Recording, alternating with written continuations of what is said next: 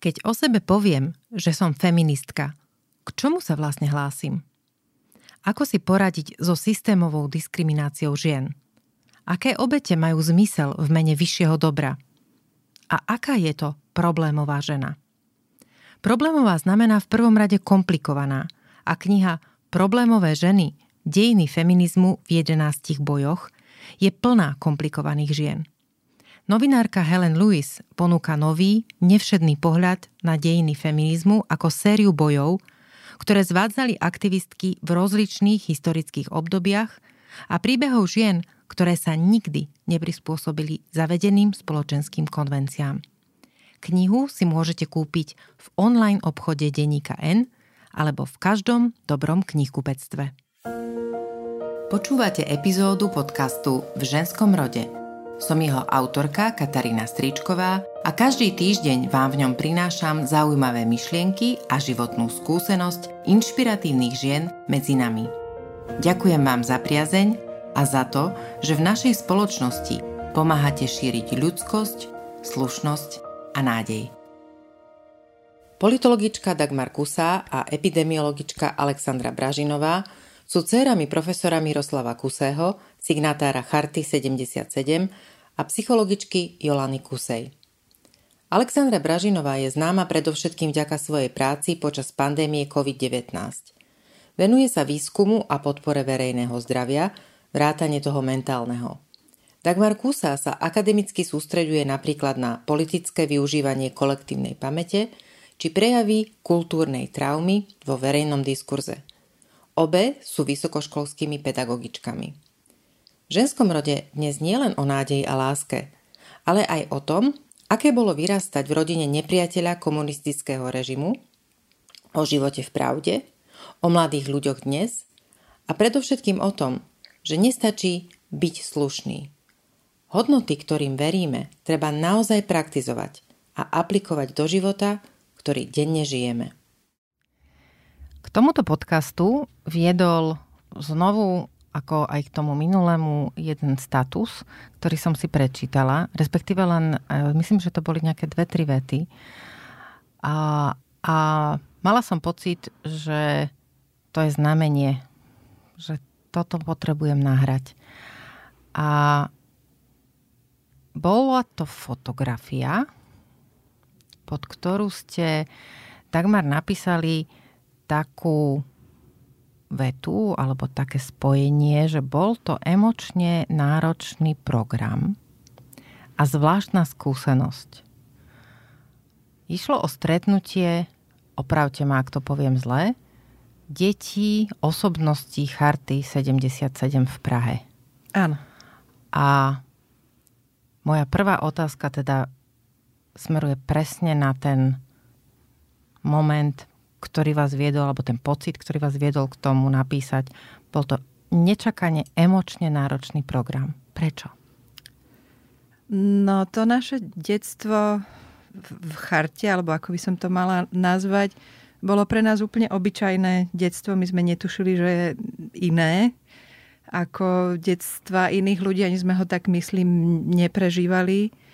Ani sme si to neuvedomovali vtedy aj sme o ňom veľakrát rozprávali, sme na to zvyknuté. Um, ale je to trochu iné mm, rozprávať o tom cudzím ľuďom, alebo študentom, alebo kamarátom, alebo novým známym, ako rozprávať sa o tom v kruhu ľudí, ktorí mali um, podobné detstvo, alebo ktorí tiež prežili to detstvo v charte, možno teda ešte násobne intenzívnejšie, pretože predsa len v Bratislave nebola komunita chartistov. Boli sme vlastne len my a mm, ostatné rodiny, s ktorými sa naši rodičia e, poznali a, a priatelili, neboli chartistické rodiny po väčšine. Takže my sme nemali ani takéto nejakú silnú skupinu chartistických detí.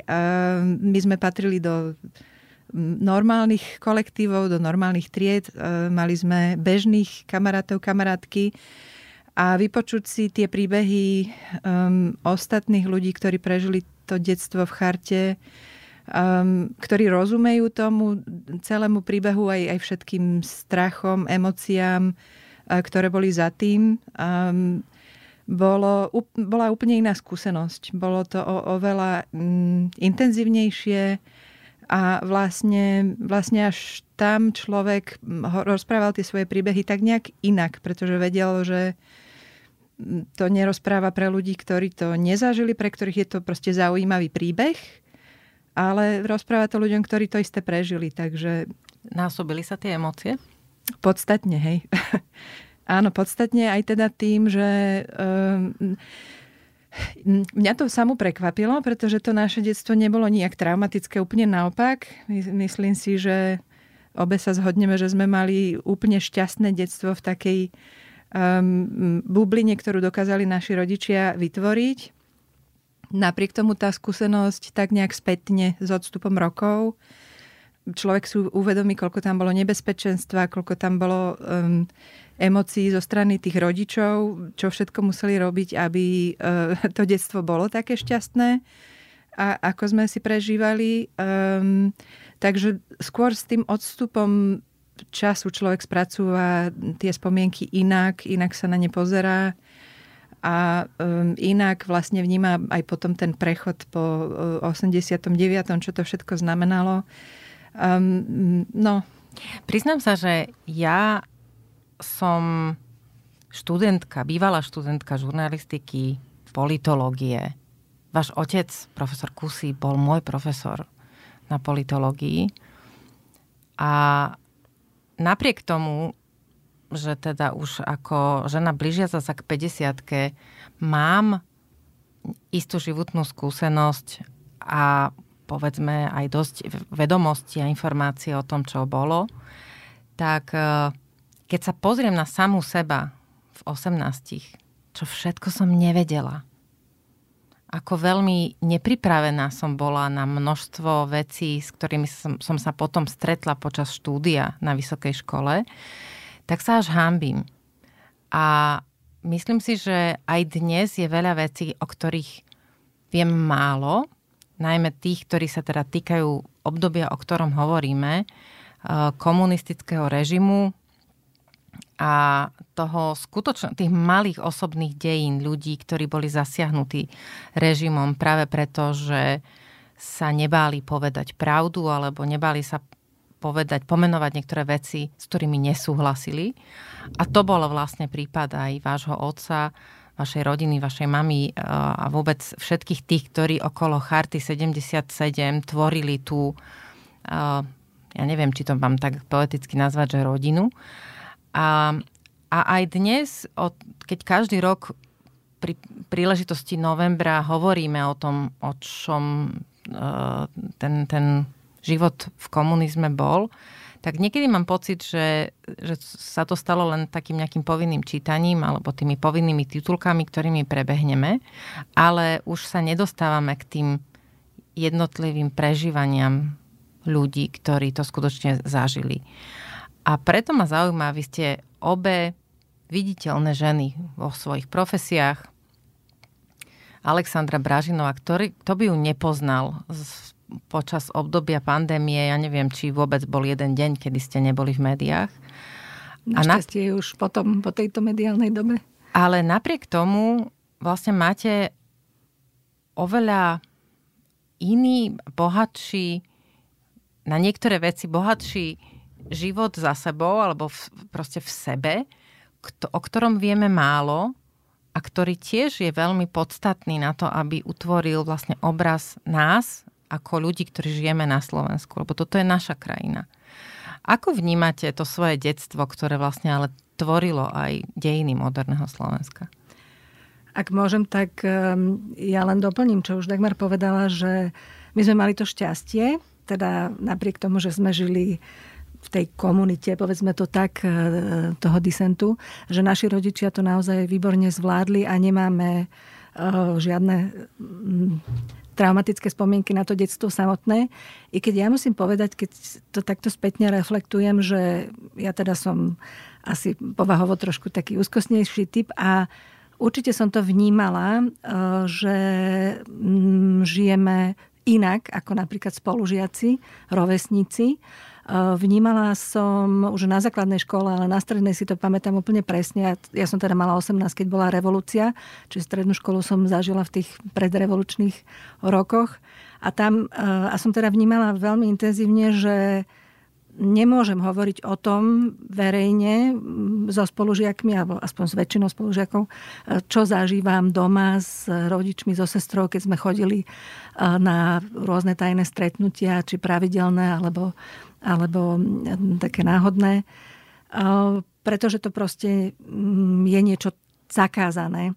A veľmi ma prekvapilo, keď ma na strednej škole vyhľadal môj spolužiak, ktorý teda mal možno trošku podobné rodinné zázemie, že sa doma bavili um, o, aj o, očividne aj o disidentoch, lebo vedel aj, kto je náš otec.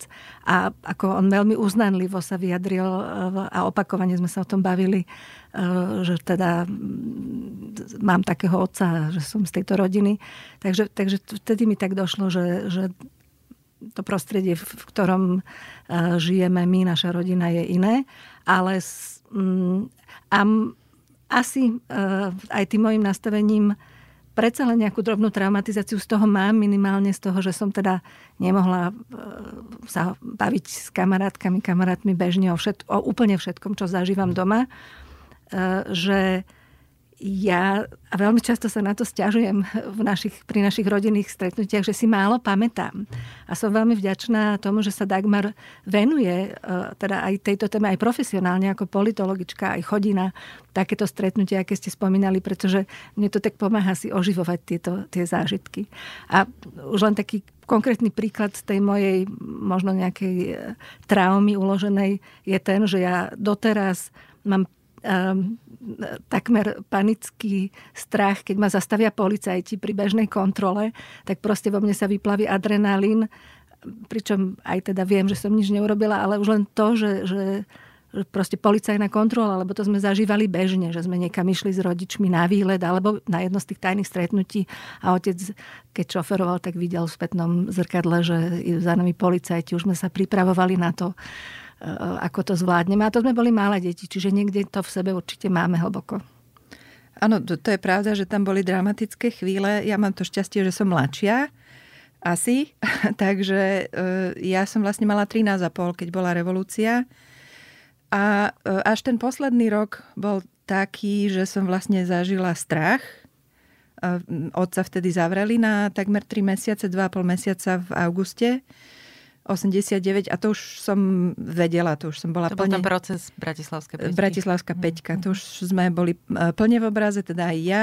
Predtým väčšinou mama, ktorá je tiež teda hlavnou hrdinkou tohto príbehu, pretože veľmi, veľmi veľa tých strastí, tých ťažkostí, e, toho napätia musela znášať práve mama, alebo teda obidvaja, ale mama, čo sa týka rodiny, možno obzvlášť, lebo väčšinou to bola ona, ktorá ostala napríklad s nami, keď otca odviedli na výsluch a prišla domová prehliadka a tak ďalej. Čiže on, ona tam zohrala dôležitú úlohu a ona tiež vlastne poskytovala takéto bezpečie, zázemie, robila z toho dobrodružstvo na miesto strachu. Takže väčšinou, keď otca zadržali, Mama nám povedala, že je na pracovnom výlete niekde alebo u rodiny. Veľmi dlho ja som napríklad netušila, že je vo vyšetrovacej väzbe alebo že sa niečo takéto deje. Takže a keď nás zastavovali um, policajti napríklad na, na ceste do Čiech alebo za známymi, prehľadávali nám auto, tak to bolo naozaj úprimne že dobrodružstvo, to sme vedeli, že máme poschovávať veci, um, čo si môže dieťa želať. Akože bol to výborný zážitok. Hovorím, že preto je to, je, zvláštne o tom rozprávať, pretože naozaj, aspoň v mojom prípade si človek uvedomí neskôr, že za akú cenu vlastne bolo to detstvo také relatívne spokojné. Tiež sme mali šťastie na, na ľudí, ja, keď, keď som bola v Prahe, keď sme sa o tom rozprávali teda s tými ostatnými deťmi, tak dnes sú to 60 70 ktorí teda rozprávali o svojom detstve, tak mnohí naozaj mali veľmi ťažké detstvo, veľmi traumatické detstvo, nedostali sa do škôl, v školách ich šikanovali um, a, a tak ďalej. Proste naozaj veľmi uh, ťažké príbehy. Um, my sme to až také nemali, ono aj to prostredie na Slovensku bolo naozaj trošku iné. Um, ten postih chartistov jednak, že, v Bratislave bol v podstate jeden, tak um, ne, nebola to taká, taká cieľená, také cieľené postihovanie celej komunity ľudí. Uh, takže my sme naozaj normálne chodili do školy, v podstate normálne fungovali a v tej škole musím povedať, že sa našli dobrí ľudia, ktorí nás tak nenápadne podporovali alebo rozumeli. Nemali sme také tie také tie najnepríjemnejšie skúsenosti, ako, ako mali mnohí iní ľudia. Ale teda áno, zároveň to bolo, vedeli sme, že nesmieme doma nahlas rozprávať, kam ideme, alebo veci sa proste písali. Um, boli sme nainštruovaní, čo treba robiť, keď príde domová prehliadka. Um, vedeli sme, ako spoznať prenasledovačov a proste také rôzne zaujímavosti vtedy, ale teda spätne si človek uvedomí, že asi to celkom sranda pre tých rodičov nebola. Jedna otázka len, ako vám rodičia vlastne vysvetlili, že čo je to, alebo, alebo ako vás uviedli? Pamätáte si ako nejaké vysvetlenie, že prečo vlastne je otec ten objekt záujmu, alebo že prečo toto nemôžeme hovoriť Teraz som si uvedomila, že si nepamätám ten moment, že by nám to vysvetlili. My sme to od malička vnímali, ale teda takouto hravou formou. My sme vedeli od malička, že máme doma odpočúvacie zariadenie, aj presne kde, lebo otec ho objavil v, v takom starom stole, proste schované. A tam sme recitovali básničky doňho, spievali pesničky, aby sme teda odviedli pozornosť, keď mali naše nejakú návštevu. Ale tento moment vysvetlenia si nepamätám. Ani ja si ho nepamätám, ono to tak proste vždy bolo. To, preto hovorím, že to bolo normálne detstvo, lebo my sme nič iné nepoznali. Toto bolo normálne. Ja som sa narodila viac menej s chartou v 76. v maji, takže charta vznikala toho roku. Vyhlásená bola teda, podpisová akcia sa spustila v januári 77, takže to už vlastne boli pre našich rodičov tie najtvrdšie časy. To už otec prišiel o zamestnanie, aj eh, teda to, čo mal už len v univerzitnej knižnici, kam bol zase odsunutý po 68. alebo teda v 70. roku. Um, čiže to už pracoval ako manuálny robotník, ako prácu striedal každé 2-3 mesiace, pretože nikdy neprežil dlhšie ako skúšobnú lehotu, vždy tam prišli tajní a proste informovali zamestnávateľa, že kto tam je a nech si rozmyslia, či im to stojí za to. Mm, ale e, úplne úprimne, ja si ani, ani som nikdy nevedela, že by sme nejak strádali, že by sme nemali peniaze, pretože naši rodičia sa naozaj o to postarali tak, že tým absolútne nezaťažovali nás e, bolo úplne normálne, že, že veci sa požičiavali, dedili, šili a tak ďalej. Konec koncov to bolo aj v iných rodinách tak. Išla som to povedať, že ja si to pamätám tiež a teda nemám uh, oca disidenta.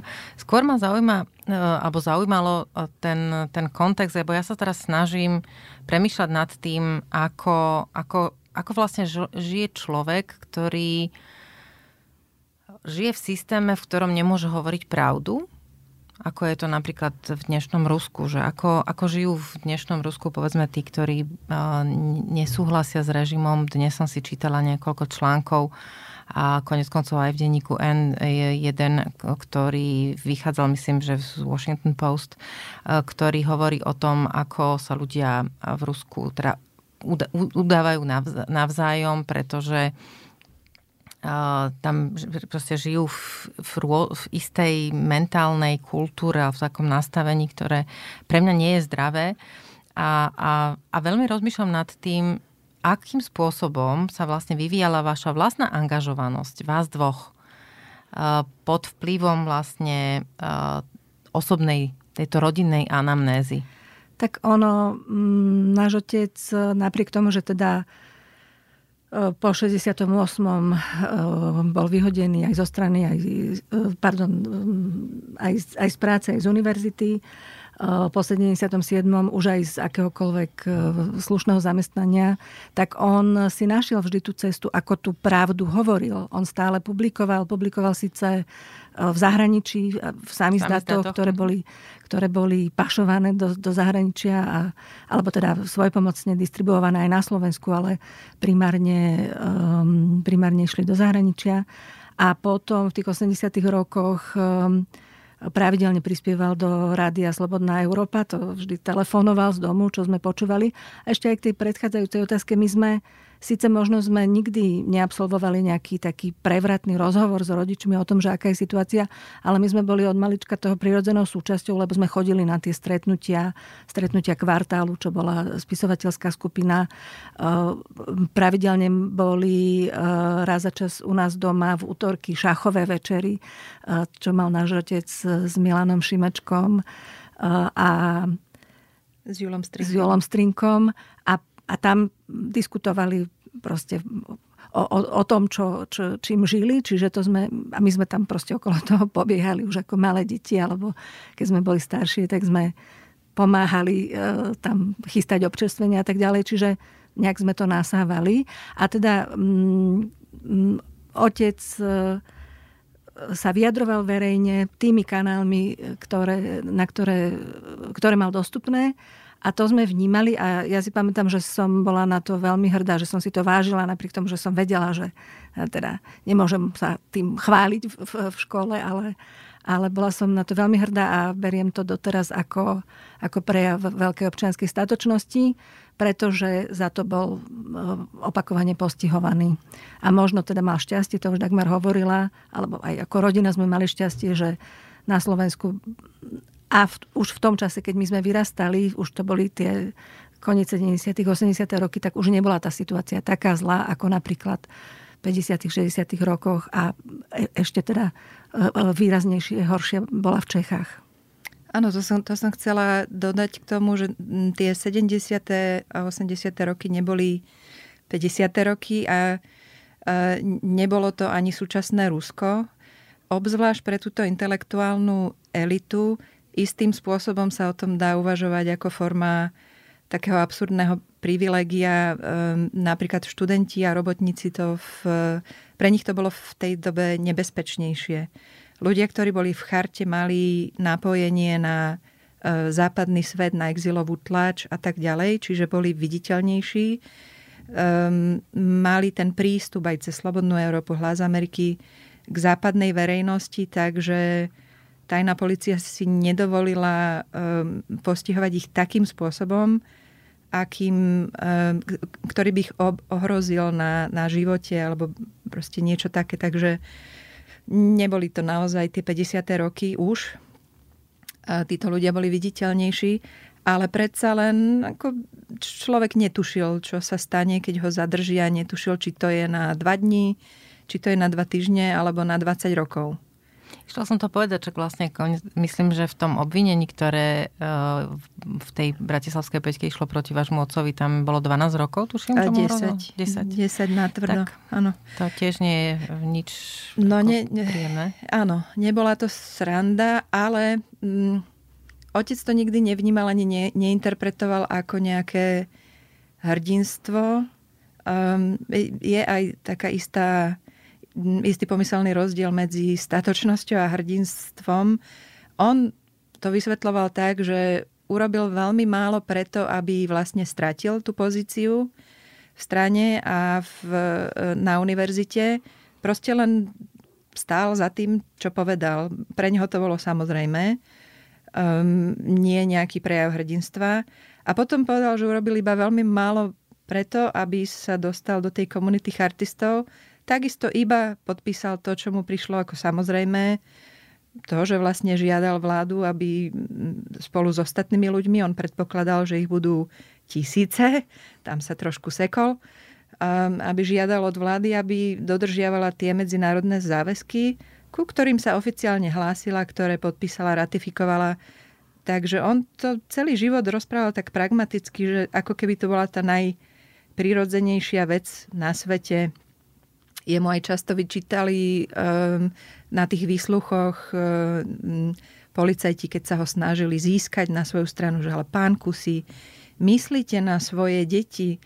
A on tak samozrejme hovoril, že však ja na ne práve myslím. Ako, robím to pre ne. Robím to presne preto, aby som sa im mohol pozrieť niekedy v živote do očí. Ale bola to proste taká samoz, samozrejmá, samozrejmá vec pre ňoho. A vy ste to vnímali, ako rozumiem, že koľko ste mali rokov, chápem. Teraz v, sa pýtam vlastne z z tohto roku 2023 ako reflexiu tej občianskej statočnosti. Keď sa znovu vrátim k tej otázke ohľadom vašej vlastnej súčasnej angažovanosti, čo sa týka zastatia si svojich princípov a toho, čomu verím, hodnú, od ktoré si považujem, že sú na tom piedestále pre nás všetkých. Ľudskosti, tolerancie, empatie. Do akej miery príklad vášho otca a vašej mamy, ktorá bola tou, ktorá držala to bezpečie, ktorá filtrovala tie strachy a obavy, ktoré by tam inak boli. Do akej miery boli oni určujúce pre vašu súčasnú občianskú angažovanosť?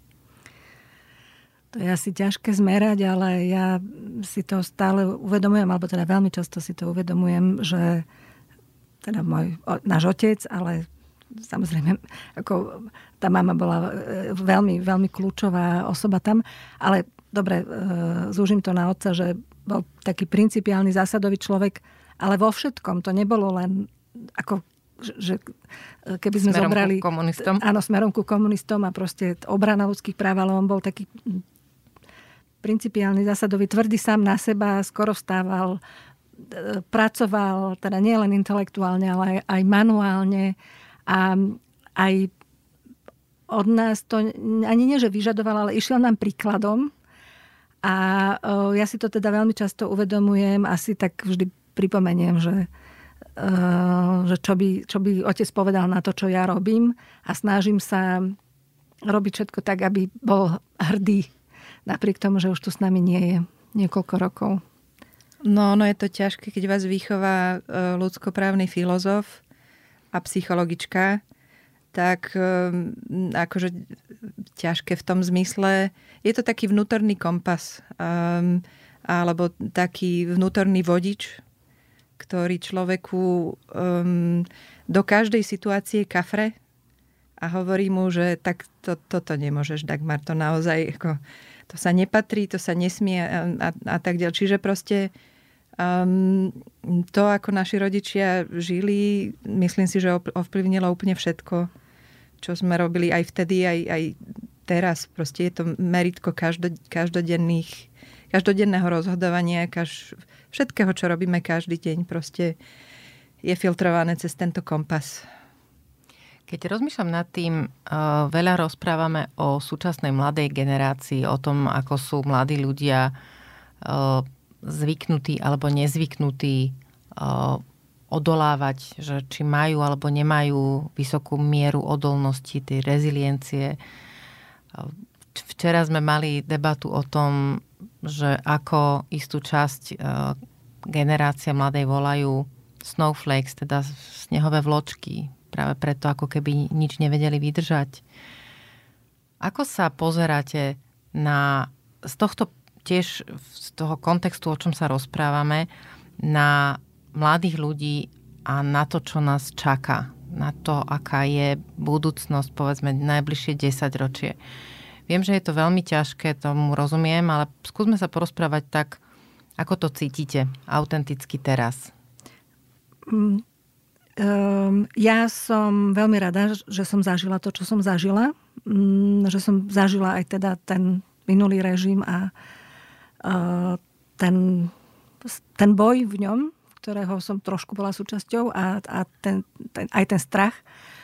A hlavne potom tú zmenu, pretože mám pocit, že um, to viem oceniť, že teraz máme také možnosti, aké sme predtým nemali a že uh, Často si to neuvedomujeme, nie sme za to vďační.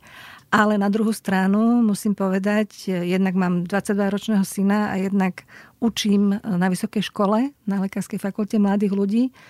A za nich musím povedať, že je úžasné, že oni to nezažili, pretože majú tým pádom úplne iné nastavenie, nemajú, nemajú možno tie skryté úzkosti, čo máme my i keď je to úplne iná generácia samozrejme, ale mm, my to teraz veľmi riešime na lekárskej fakulte, ako, ako a Dagmar zase u nich na škole, ako ich máme vzdelávať, ako, ako vôbec k ním máme pristupovať, práve preto, že sú úplne iní. Ale ja si nemyslím, že by boli uh, nejakí horší, pretože ne, ne, neboli zocelení tým, čo sme prežili my. Proste sú iní a takisto sú to veľmi šikovní uh, mladí ľudia, ktorí majú veľkú perspektívu, teda mnohí z nich. Ono sa to ťažko porovnáva. Um, mnohé skúsenosti nie sú prenosné a človek si zažíva traumy, úzkosti, všetko možné, radosti vo svojom relatívnom priestore. To, to sa nedá porovnávať životná skúsenosť so životnou skúsenosťou a nejak vyhodnocovať, že táto je autentickejšia alebo táto je menej. Každá je autentická. Súčas, súčasní mladí ľudia majú svoje významné e, e, traumy, vyrastali v úplne inom svete. Tie dva roky pandémie sa na nich podpísali tak, že, že máme celú generáciu mladých ľudí, ktorí e, si to asi ponesú celoživotne, pretože boli odizolovaní v tom najkľúčovejšom období svojho života a podpisuje sa to na ich duševnom zdraví a tak ďalej. Um, v podstate nie je, nie je úplne čo závidieť, respektíve nie je to lepšie, horšie, každý sa narodíme do nejakej doby a, s tým si musíme poradiť. Čo sa však týka budúcnosti, ja som optimistická. Um, učím teda na našej škole 15 rokov a prešli sme si tiež rôznymi generáciami od toho 89. Konec koncov my sme tiež dospievali a vyrastali po 89. Vtedy sme vstupovali vlastne do, do dospelosti. A e, musím povedať, že súčasní mladí ľudia sú mnoho aktívnejší a mm, e, zapojenejší do verejného života, do dobrovoľníctva, do aktivizmu, než boli, dajme tomu, 10-15 rokov dozadu. Um, myslím, že to intenzívnejšie vnímajú, prežívajú, viac im na tom záleží. Uh, určite nie všetci, ako to je samozrejme, ale vidím tam významný posun a ja, ja, sa, ja sa teším. Dúfam, že neodídu všetci do zahraničia. Dôvod, prečo sa na to pýtam, nie je ani tak, že by som eh, chcela neviem, nejako... Presne toto mi zarezonovalo, že porovnávať autentickosť eh, toho alebo onoho prežívania, alebo toho, že či dnešná generácia je horšia ako predchádzajúca. Ale vnímam veľmi debatu o tom, že by sme mali viac zodpovednosti a rozhodovania odovzdávať práve mladším, pretože oni, ten svet, v ktorom oni budú žiť naplno, bohužiaľ až príliš formujeme stále my, taká tá, ja už poviem, že stredná a staršia generácia, Otázka je, že či na to máme morálne právo. A, a veľmi premyšľam nad tým, že či sa dostatočne nechávame inšpirovať mladými. Videla, videla som množstvo kritiky a práve to, čo som spomínala, že reziliencia, snehové vločky a podobne, to neberiem ako konštatovanie a že, a, a že s tým nejakým spôsobom súzniem, pretože ja si tiež myslím, že je viac... Uh, je, vidím viac nádeje v mnohom v tej mladej generácii, ako, ako si pripúšťame, alebo ako, ako by o tom zaznievalo. A snažím sa skôr cez tú vašu cestu, cez to, čo rozprávate, cez, cez to vaše spomínanie, premýšľať nad tým, ako v našej spoločnosti hľadať vzory, ktoré tým mladým ľuďom ukážu nádej do budúcnosti. Lebo si myslím, práve možno aj cez tú pandémiu a cez to všetko, o čo boli ukrátení, že, že potrebujú ako keby dodať silu a nádej. Nie je to otázka? Je to skôr taká výzva do, do, do debaty? No má to viacej rovín. Je, je to Hm, morálna zodpovednosť, morálnu zodpovednosť e, máme voči tejto generácii a neurobili sme jej zadosť, ja si myslím. Um, to, že o našom príbehu málo ľudí vie, ako nech, nechcem si namýšľať, ale je, je, to, je to typické veľmi málo celkovo ako spoločnosť vieme o našej minulosti, či už komunistickej alebo fašistickej. Necítime sa za ňu zodpovední, ne, nevyrovnávame sa s tou minulosťou tak, že by sme sa z nej poučili, že by sme na nej budovali hodnoty, ktoré sú základom, mali by byť základom pre spoločnosť, mali by byť tými hodnotami, ktoré práve odovzdáme tej ďalšej generácii. V tomto sme zlyhali ako generácia. Mm, zlyhali sme tak vo verejnom priestore, nechcem zase úplne paušalizovať, ale myslím tak Rozumiem vám. väčšinovo. Mm-hmm. Nie je to dostatočne v školách, nie je to dostatočne na verejnosti. Ak spomíname, tak sú to väčšinou tie pozitívne príbehy, komu všetkému sme pomohli, koho všetkého sme zachránili, ale veľmi málo tej aj osobnej, aj spoločenskej zodpovednosti. Proste vždy niekto iný, to nie je my, to režim. Ťažko potom na tom budovať hodnoty demokratického štátu, ktoré by sme naozaj vedeli nejak zmysluplne odovzdať ďalšej generácii a potom od nich chceme zázraky. To nie je fér. Uh, takže je tam, je tam ešte veľký dlh. Uh, ja si myslím, že práve táto nastupujúca generácia nás vo veľkej miere supluje. Nastupujú tam mladí historici, nastupujú tam ľudia, ktorých uh, zaujíma aj dedičstvo minulosti, Vynárajú sa knihy, ktoré kriticky e, sa zaoberajú e, minulosťou, aj teda tým nepríjemným dedičstvom, ale je to všetko práca, ktorá nás vlastne ešte len čaká, napriek tomu, že už sme viac ako 30 rokov vzdialení od, od revolúcie. Takže ja som tiež optimistická a myslím, že um, oni nás posunú ďalej napriek nám veľmi pekne toto bolo povedané. Nechcem ja odbačať od témy, len teda veľmi stručne to poviem z môjho pohľadu, z pohľadu e, výučby e, budúcich lekárov na, na lekárskej fakulte, lebo v tom som teraz ponorená. Snažíme sa túto výučbu zlepšiť a veľmi to vnímam, že sme e, tlačení záujmom študentov a, a výzvami a potrebami študentov, pretože oni, zase asi nie všetci, ale naozaj významná časť z nich, chcú mať kvalitnú výučbu, kvalitné vzdelanie a teda dožadujú sa ho a je na nás, aby sme, aby sme to um, tak nastavili, aby, im to, aby jednak sme ich naučili to, čo potrebujeme, aby vedeli a aby sme uh, teda aj splnili ich požiadavky.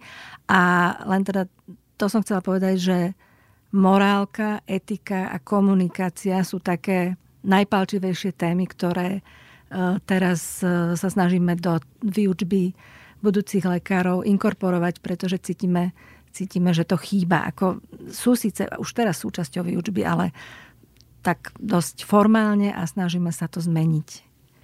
Ste dve ženy, ktoré vnímam ja, že si v sebe, v tom, čo robia, nesú zo svojej rodiny, z tej rodinnej anamnézy, z toho prostredia, v ktorom sa pohybovali, súbor hodnôt, ktoré odovzdávate mladým ľuďom. Vy vlastne z toho podhubia, ktoré ste cítili, ktoré vám tam zasiali vaši rodičia, ktorí boli občiansky statoční, a veľa obetovali preto, lebo verili tomu, čo bolo zásadné pre nich a chceli to odovzdať svojim dcerám, tak vám to odovzdali a vy to teraz dávate ďalej. A ja veľmi chcem e, zdôrazniť práve tú morálku a etiku, o, ktorých, o ktorej hovoríte, ktoré sú nesmierne dôležitý tmel spoločnosti a sú podľa mňa extrémne dôležité pre dôveru v tejto spoločnosti. Preto, aby sme dôverovali jeden druhému, jedna druhej, ale aby sme dôverovali, že táto krajina niekam patrí a niekde smeruje. Že to tu všetko nie je iba čierne a že tie prieskumy verejnej mienky, ktoré v poslednej dobe môj priateľ z každej strany to niekto rozoberá. Ja som s tým ako konfrontovaná až tak, že ma to ubíja. Tak rozmýšľam nad tým, ako a čo robiť, aby zaznievali hlasy práve takých žien, aj mužov, ako ste vy dve, ktoré dávajú tomu tej budúcnosti nádej. Že, že tie hodnoty tam sú a že tí mladí ľudia tam sú aj takí, ktorí proste túto krajinu budú budovať aj v budúcnosti. Ako to vnímate vy? Akým spôsobom posilňovať ten pocit, že e, to tu nie je všetko stratené že tá etika, morálne hodnoty a to, ten kompas v nás, že, že jednoducho je. Že sú tu takí ľudia ako vy, ktorí vedia, ktorí to tam majú proste z, z, zvnútornené práve tým príbehom svojej rodiny, svojich rodičov. A, nemu, a ja si myslím teda, nechcem teda sa dotknúť ani vášho uh, pamiatky vášho otca ani vašej mamy, ale na to človek nepotrebuje byť disident alebo mať otca disidenta, aby takto žil. To som chcela povedať, že naši rodičia by nás, som o tom presvedčená, takto vychovali bez ohľadu na, na, toho, na to politické pozadie, lebo oni nás proste podporovali v tom, čo sme robili a to dobré v nás posilňovali. Um, ale um, pokúsim sa uh, zodpovedať vašu otázku. No, neviem presne, čo robiť. Môžem povedať, čo robím ja. E, jednak snažím sa robiť dobre svoju prácu, robiť to, v čo verím, že je, že je dobré, teda e, v tej mojej pozícii a vyhľadávam také ostrovčeky podobného zmýšľania a s nimi sa spájam um, a, a potom sa aj ľahšie presadzuje to, čo sa snažím presadiť. A tiež len dve stručné poznámky. Um, čo sa týka tej samozrejmosti toho, e, toho postoja, tam by som predsa len trošku, e, trošku vyzdvila chartu, lebo málo sa u nás o nej rozpráva aj vie. Aspoň teda z pohľadu z toho príbehu môjho otca e, viem, on o tom tak hovoril, že pre ňoho to bola celkom kľúčová životná zmena. Boli rôzne verzie toho, o čom charta bude Pavel Kohout, jeden zo zakladateľov, ju považoval za takú politickú taktiku protiváha proti komunistickému režimu. Ale Patočka a neskôr Havel trvali na tom, že nie, to je, to je morálna otázka, to je otázka života každého človeka. Proste ten život v pravde mysleli to vážne a, tí podpisujúci členovia sa s tým stotožňovali a postupne to začali žiť. Otec hovoril, že mu to naozaj zmenilo život. Že, že proste to sa netýka iba toho postoja voči komunistickému režimu, ale úplne všetkého v živote. A vlastne s týmto žil, s týmto sme aj my e, potom vyrastali. Čiže je, je to isté rozhodnutie, je to orientácia voči sebe, voči svojmu životu, svojim princípom, um, svojmu nastaveniu vo, voči svetu. Um, jedno z jeho najposlednejších dôležitých e, hlášok bolo, že nestačí byť slušný.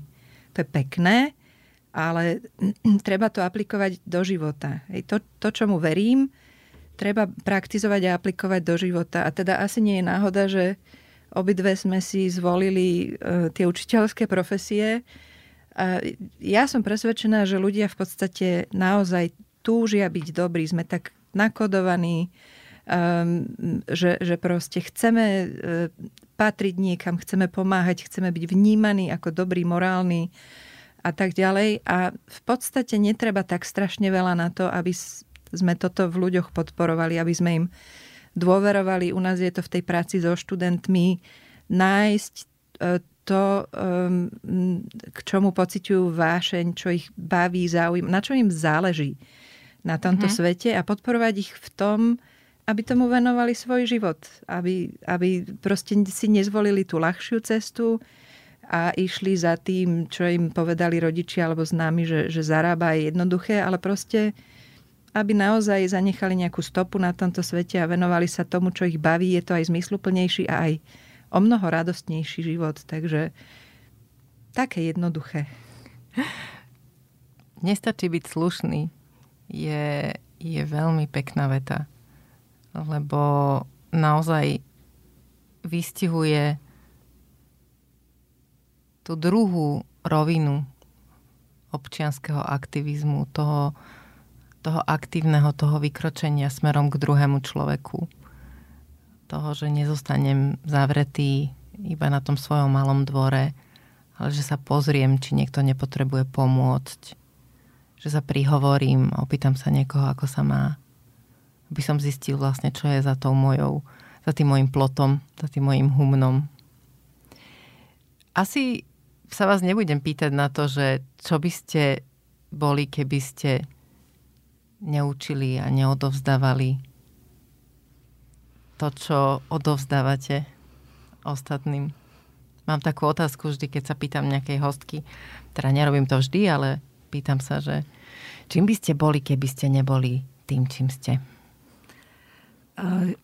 Ja neviem, ale môžem povedať, že ja som tým, čím som vďaka tomu prostrediu, z ktorého som vzýšla. Mm, ja som študovala Pôvodne to bola fakulta hygieny, potom sa premenovala na tretiu lekárskú fakultu a odporúčil mi ju otcov najlepší priateľ Milan Šimečka, ktorý mm, ma poznal od malička a vedel teda, že sa angažujem na strednej škole v rámci ochrany životného prostredia. A um, Mm, tak nejak, e, teda školu som absolvovala, napokon to bola všeobecná medicína, čo, čo som ani nezamýšľala, ale zostala som pri tej, pri tej, to, čo robím teraz, epidemiológia, čiže taká tá ochrana zdravia. Ale teda som si uvedomila, že som bola nasmerovaná vlastne práve e, popredným disidentom z týchto našich rodinných kruhov ale musím povedať, že som veľmi e, spokojná a našla som sa v tom, čom robím, takže neviem si predstaviť. E, ja to tak zo žartu hovorím, že, že keď raz nechám tú prácu alebo z nejakých dôvodov by som musela odísť, tak si otvorím útulok pre psov. Budem sa venovať opusteným psíkom. To som chcela povedať, že ja viem, čo by Saška robila, lebo sme sa bavili o pláne B a to by bol útulok pre zvieratá. Um, ja, ja neviem, ja som robila všet, všetko možné. Robila som v mimovládkach ľudskopráv, no, ľudskoprávnych, ale tiež teda, pravdu povediac, to bol Helsinský výbor, ktorý zakladal otec. A potom riešenie konfliktov, čiže to je zase taká kombinácia toho, čo robil otec a aj mama. Um, um, keby som nemala všetky tieto vplyvy, neviem, asi by ma bavilo mať uh, malý hotel, tak iba s raňajkami zase by sa mi nechcelo variť obedy a večere alebo starať sa o to. Ale určite niečo také, kde, ehm, kde sa človek stará o, o, o človeka a robí život trošku príjemnejší iným. A ktorý moment svojho života by ste si zopakovali ešte raz? Teraz eh, ako prvé mi napadla dovolenka s rodičmi, to sme boli relatívne malé, neviem, možno ja 10, 5 rokov, ehm, kde v Čechách a náš otec tam veľmi skoro ráno chodil pozrieť e, turistické trasy, kde sa potom vyberieme ako rodina. Vrátil sa a rozprával nám všelijaké vymyslené príhody, čo tam zažil, čo, čo, on mal takú bujnú fantáziu, vymýšľal nám rozprávky. Takže tieto dovolenky, my sme veľa, veľa pocestovali, naši nás povlačili po Čechách a Slovensku, lebo otec nemal pas 20 rokov, takže sme ne, Išla nemohol, som to povedať, že asi iba veľmi chodiť. limitované áno, áno. to teritorium. Ale toto boli také, také veľmi pekné. A to, to, môžem, to môžem podpísať úplne určite, to bolo v Adršpaš, mm-hmm. Adršpašských skalách Otec nám rozprával uh, príbeh o tom, ako ho po ceste domov uvarili trpaslíci do polievky.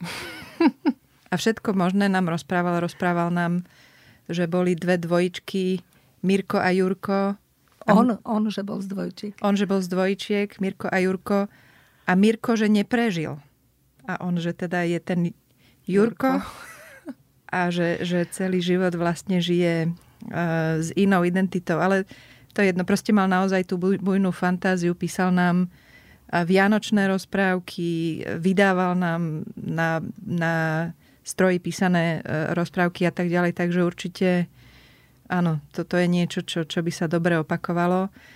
A ja teda tak egoisticky e, často som na to myslela, aby som vrátila e, ten 89. rok. A ja som to prežívala ako svoju takú súkromnú traumu trochu, Ako som hovorila, ja som, ja som si prvýkrát vlastne uvedomila, čo sa deje. Prvýkrát v živote som si uvedomila, kto sú všetci tí ľudia okolo nás. Tam boli ľudia ako Havel, e, Váculík, Mirek Zigmund, cestovateľ, kde kto. A to bolo pre nás samozrejme a prirodzené. A zrazu prišiel ten 89. a ja um, tak egoisticky som si hovorila, že prečo sakra teraz, že nemohlo to počkať 2-3 roky, kým akože ja by som si to užila, akože oveľa viacej by som z toho pochopila, zažila tak možno sebecky e, toto, ale teda to, to by som musela vedieť manipulovať čas. To človek si povie, tak e, keď už má tú múdrosť, že, že by to vrátil. Preto sa to pýtam. A posledná otázka na každú z vás je taká, podľa mňa taká náročnejšia, tak skúste zosústrediť sa a sformulovať tú jednu odpoveď, ktorá bude paradoxne otázkou, lebo moja otázka je, akú otázku by ste položili, keby ste vedeli, že na ňu dostanete odpoveď? Hoci komu? Hoci komu. Ja by som sa tomu asi vyhla, nie, nie preto, že by ne, nebola spústa vecí, ktoré by som nechcela vedieť, ale aj by som sa toho bála určite. A e, ako úprimne, ja by som ne, nechcela by som dopredu vedieť, určite by som nechcela vedieť také veci, m, kedy umriem, alebo či ešte niekoho v živote stretnem. Nechcem to vedieť. um, um, to môže byť hociaká otázka, to môže byť aj to, či má vesmír hranice, alebo ako to celé začalo. Je, to je uh-huh. otázka len, ktorá vy, vystihuje presne to, čo by ste chceli vedieť, alebo čo, na čo vlastne tak podvedome myslíte. Ja sa dosť teraz zaoberám tým, že, a to by asi bola moja otázka na nejakého mudrého človeka, že čo robíš, aby si bol so sebou spokojný? Ako, aby som dostala taký návod uh, a, a pre mňa to znamená, ja som taký racionálny typ, nejaké fakt konkrétne uh, príklady typu meditácia a tak ďalej. Takže niečo v tomto zmysle. Ale určite, keď vyjdem odtiaľto, tak ma napadne niečo veľa lepšie. Počúvali ste epizódu podcastu v ženskom rode. Nový diel vychádza každý týždeň v piatok v rámci podcastu Denník N podcasty. Jeho najstaršie diely nájdete v originálnom podcaste v ženskom rode, vo všetkých podcastových aplikáciách a v hudobnej knižnici Spotify. Rozhovory si môžete každý týždeň aj prečítať na webe Denníka N. Do počutia a dočítania o týždeň.